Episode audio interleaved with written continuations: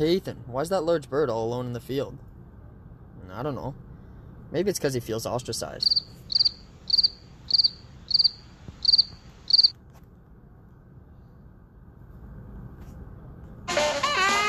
Welcome to the Trendy Farmer, where I steal time out of your day to explore a modern take on stewardship, hunting, and livestock raising. I tell stories from my own experiences, and sometimes even try to teach a lesson along the way. So put that tractor on autopilot and tilt your straw hat down, because there's much to learn, and if you stick around, in the next probably 10 minutes, you won't regret it.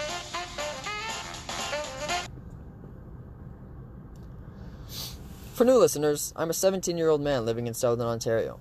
I've spent much of my short time on this planet growing my farm and property management business. Kresge Property Management is the way that I support myself, and I currently maintain several clients. Over the last several years, I've gained extensive experience in farming techniques, landscaping, and management. In this episode, we'll dive into the wild world of ostrich farming. More specifically, I will tell my story. Starting back in 2014, when I was just an eager country boy with plenty of time and way too much energy. One afternoon, I hopped on my ATV to ride down the streets that define my life. I knew them like the back of my hand, and I was constantly searching for new territory. This day, however, after only one line from my house, in a direction I rarely ventured, I noticed a sign.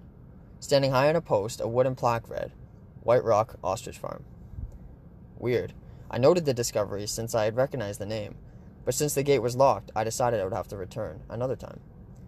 Once home, I made a short phone call and found an email for Deborah Simmons, the owner. I was interested in work and put together the following rather unimpressive and kind of embarrassing words. Hello, my name is Ethan Kresge. I am 14 year old straight A student looking for work. We talked on the phone briefly Thursday night, and I'm interested in working for you on the farm as my first real job. I hope you consider me as some help.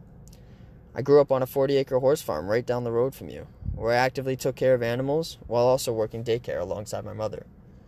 If you want to meet in person, I can come by the farm today as I am leaving Saturday for a 10 day vacation. Let me know. Thanks.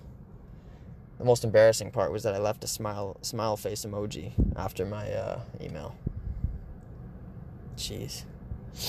To my good fortune, I received a reply and was told to hang tight for a call early in spring. This was incredible. I couldn't wait to talk to Deborah and asked if I was available for training one Sunday. I jumped at the opportunity. I put on the best looking pair of shorts and shirt that I wasn't worried about ruining before getting in the car with my father, who had offered to give me a lift. I realized why he had when he got out and interviewed Deborah about her knowledge on safety around farm equipment. I spent that day shadowing an experienced hand doing things like power washing hatching mats and restocking the shop.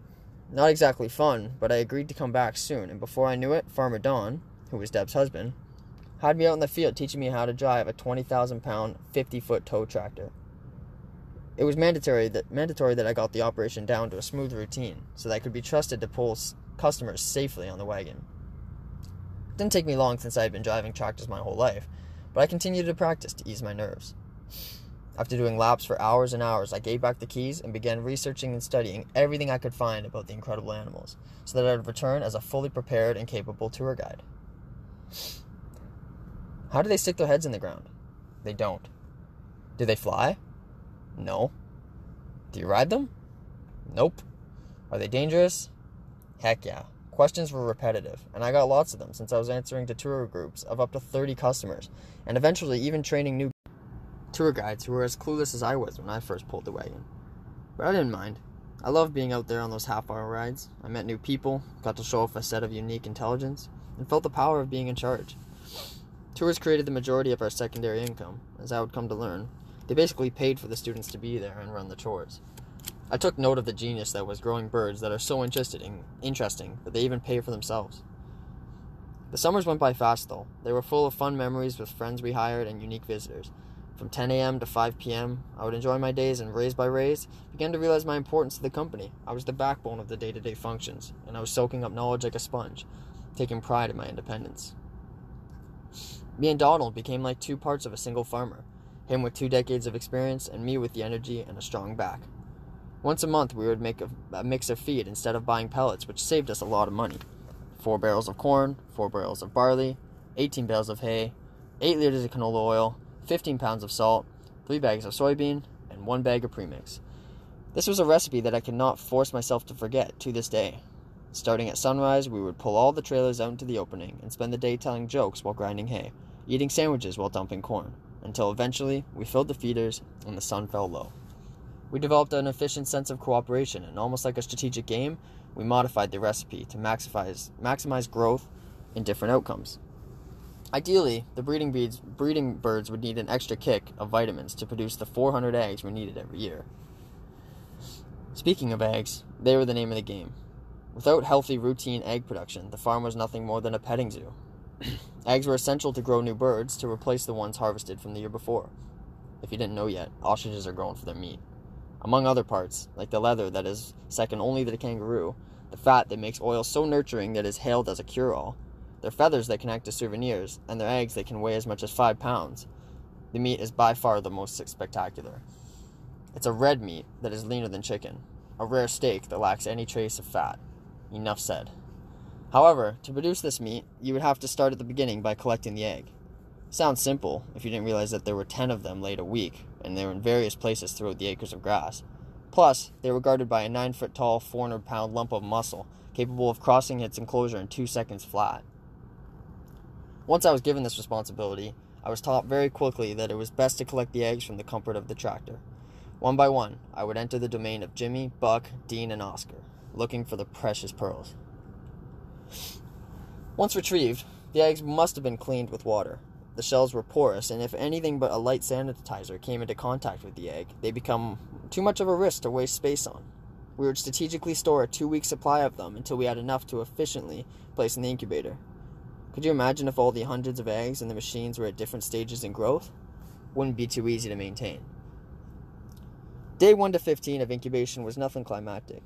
As long as the temperature was maintained at precisely 97.6 degrees Fahrenheit and the relative humidity at 20%, by day 15 a strong flashlight would reveal a shadow of a small embryo in the quarter of the prospects. Well, about a quarter. The other three quarters were duds either contaminated by poor handling or victim to what is called reverse chick syndrome or RCS. This is a condition where the baby chick is upside down in the egg relative to the air sac, and they most likely suffocate. However, the surviving chicks, once making it to day 42 of their cycle, are placed in a hatcher with similar conditions so that they can break out of their shell undisturbed. A freshly hatched and healthy chick could fetch over $400. However, we tended to hang on to them. First, they stayed inside for about a month, being fed peas and yogurt, until they were deemed strong enough to be transported to the grow out barn and graze the field.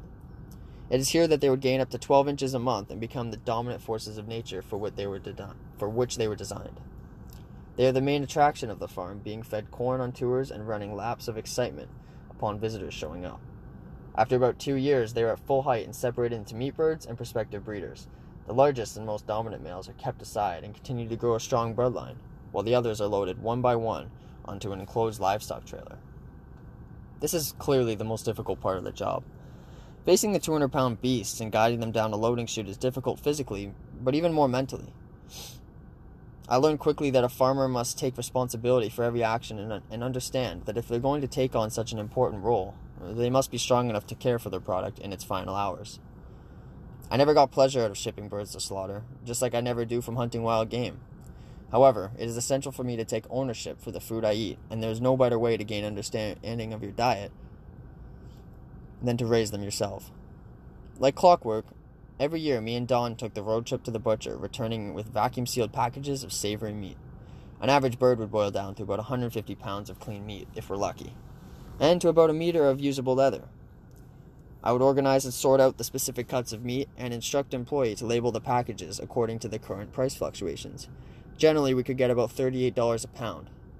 This was the business model use every inch of the bird to maximize profits. Even the bones were saved for specific customers who enjoyed the broth it produced. Along with the display freezers, the gift shop consisted of locally produced syrups, artwork, and even baked goods. Hundreds, hundreds of product items were made from ostrich leather. They filled the walls, and decorated eggs filled the showcases.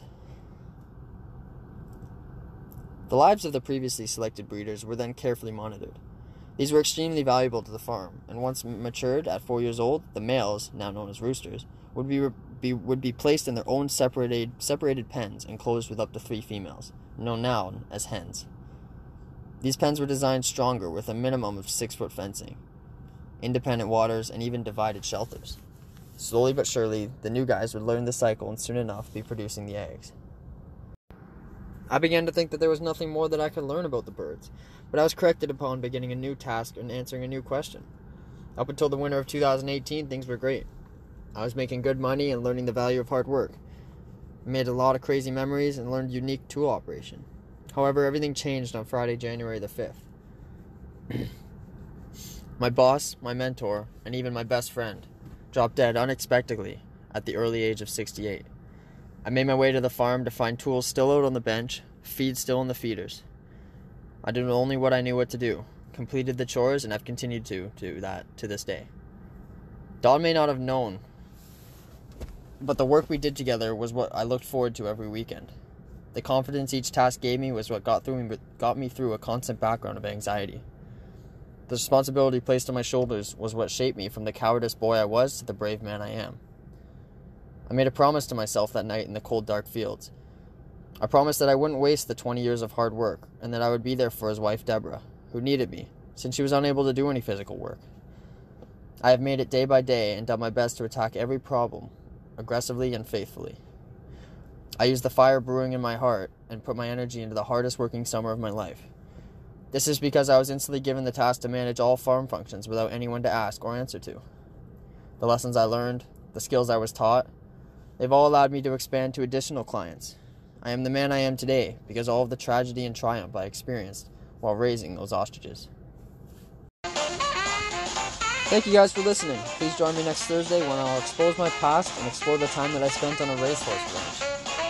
Thanks.